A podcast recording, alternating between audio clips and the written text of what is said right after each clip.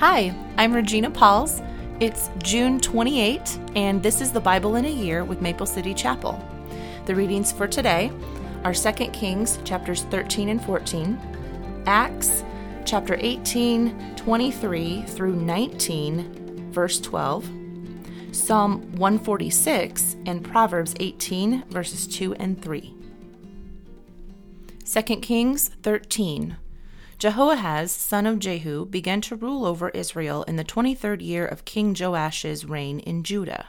He reigned in Samaria 17 years, but he did what was evil in the Lord's sight. He followed the example of Jeroboam, son of Nebat, continuing the sins that Jeroboam had led Israel to commit. So the Lord was very angry with Israel, and he allowed King Hazael of Aram and his son Ben Hadad to defeat them repeatedly.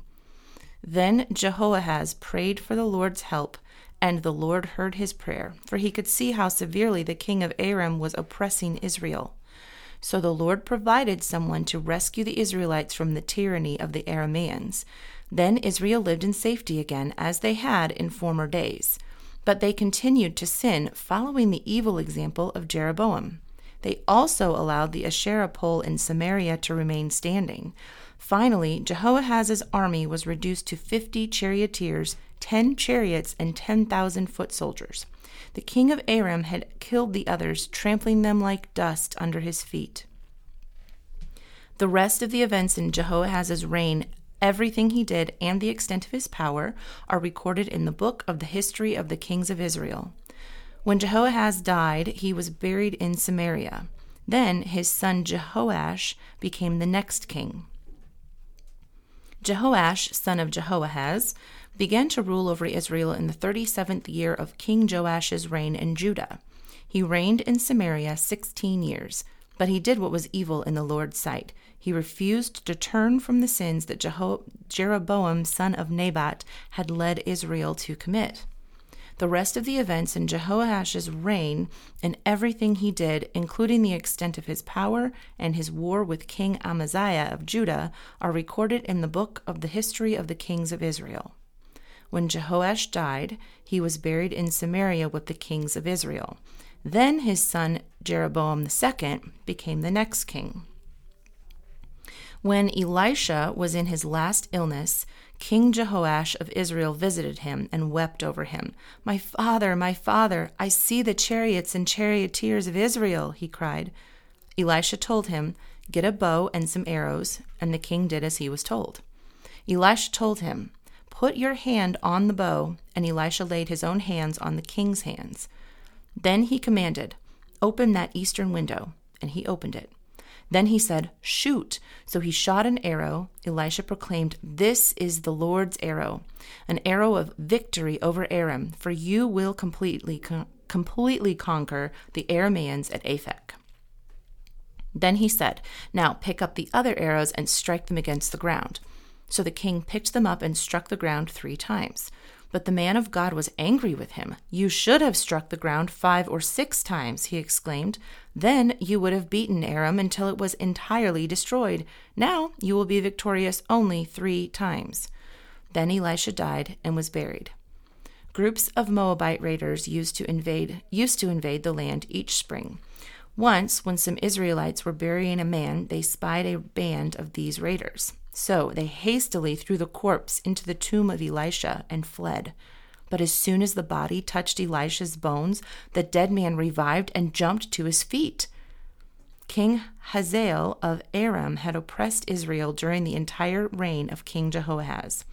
But the Lord was gracious and merciful to the people of Israel, and they were not totally destroyed. He pitied them because of his covenant with Abraham, Isaac, and Jacob, and to this day he still has not completely destroyed them or banished them from his presence. King Hazael of Aram died, and his son Ben Hadad became the next king. Then Jehoash, son of Jehoahaz, recaptured from Ben Hadad, son of Hazael, the towns that had been taken from Jehoash's father, Jehoahaz. Jehoash defeated Ben Hadad on three occasions, and he recovered the Israelite towns. Chapter 14 Amaziah, son of Joash, began to rule over Judah in the second year of the reign of King Jehoash of Israel. Amaziah was 25 years old when he became king, and he reigned in Jerusalem 29 years. His mother was Jehoaddan from Jerusalem. Amaziah did what was pleasing in the Lord's sight, but not like his ancestor David.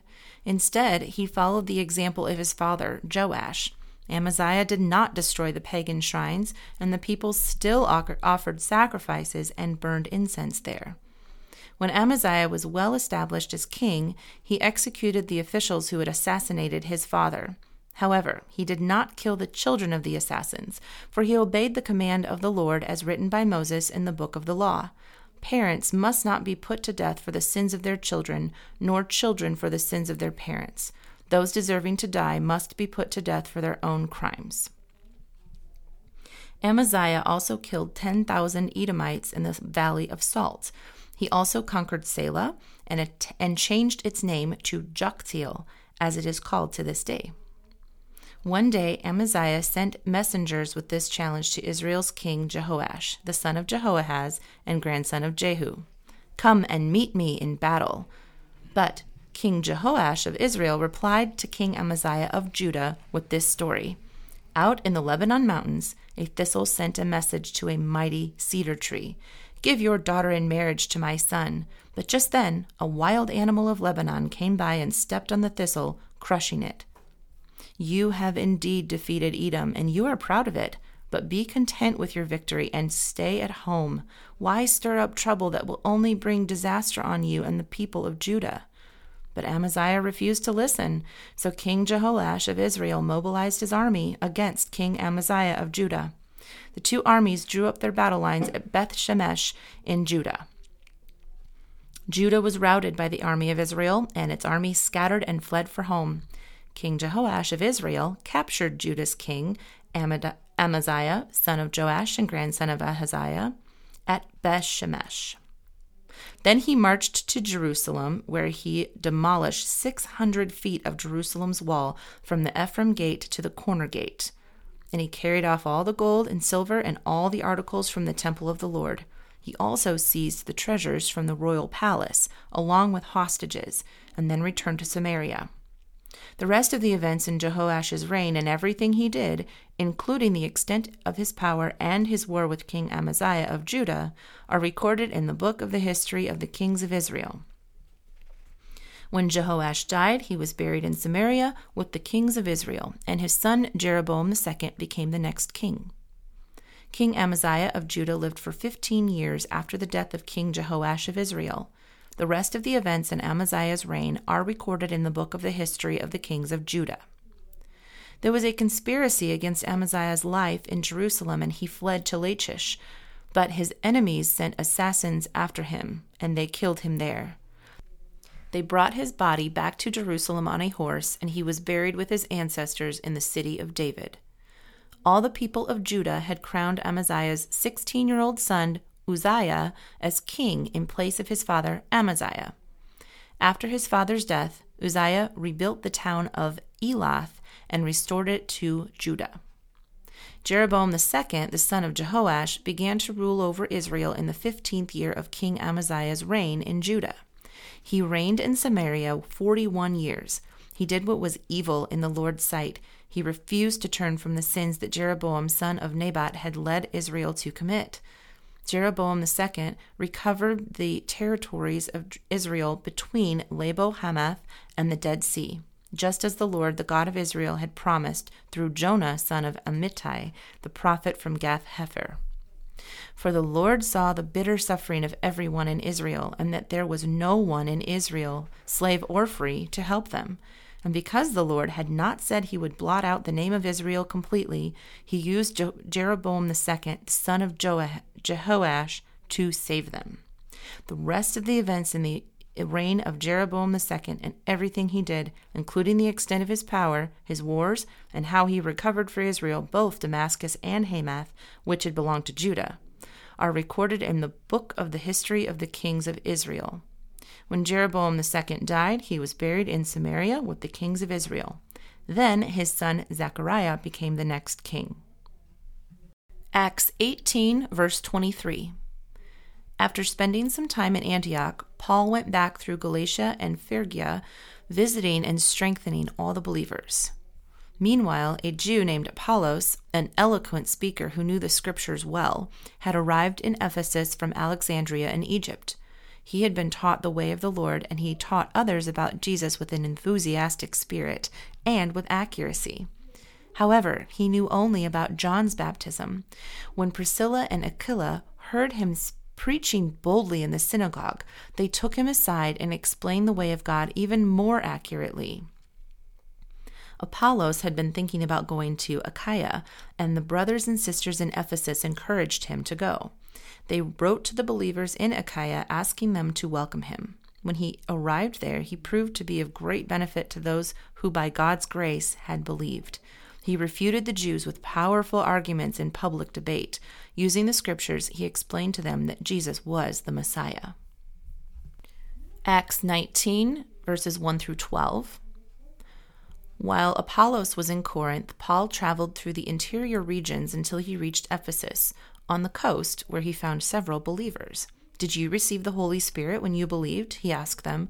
No, they replied, we haven't even heard that there is a Holy Spirit. Then what baptism did you experience? he asked. And they replied, The baptism of John. Paul said, John's baptism called for repentance from sin, but John himself told the people to believe in the one who would come later, meaning Jesus. As soon as they heard this, they were baptized in the name of the Lord Jesus. Then, when Paul laid his hands on them, the Holy Spirit came on them, and they spoke in other tongues and prophesied. There were about twelve men in all. Then Paul went to the synagogue and preached boldly for the next three months, arguing persuasively about the kingdom of God. But some became stubborn, rejecting his message and publicly speaking against the way. So Paul left the synagogue and took the believers with him. Then he held daily discussions at the lecture hall of Tyrannus. This went on for the next two years, so that people throughout the province of Asia, Asia, both Jews and Greeks, heard the word of the Lord. God gave Paul the power to perform unusual miracles. When handkerchiefs or aprons that had merely touched his skin were placed on sick people, they were healed of their diseases and evil spirits were expelled. Psalm 146 Praise the Lord.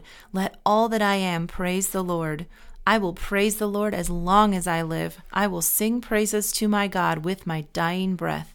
Don't put your confidence in powerful people. There is no help for you there. When they breathe their last, they return to the earth, and all their plans die with them.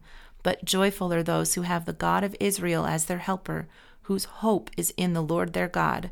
He made heaven and earth, the sea, and everything in them. He keeps them every promise forever.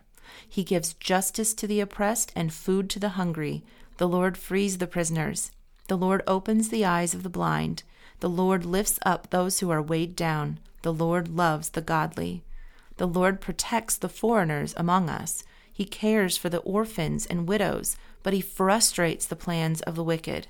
The Lord will reign forever. He will be your God, O Jerusalem, throughout the generations. Praise the Lord. Proverbs 18, verses 2 and 3. Fools have no interest in understanding, they only want to air their own opinions. Doing wrong leads to disgrace, and scandalous behavior brings contempt.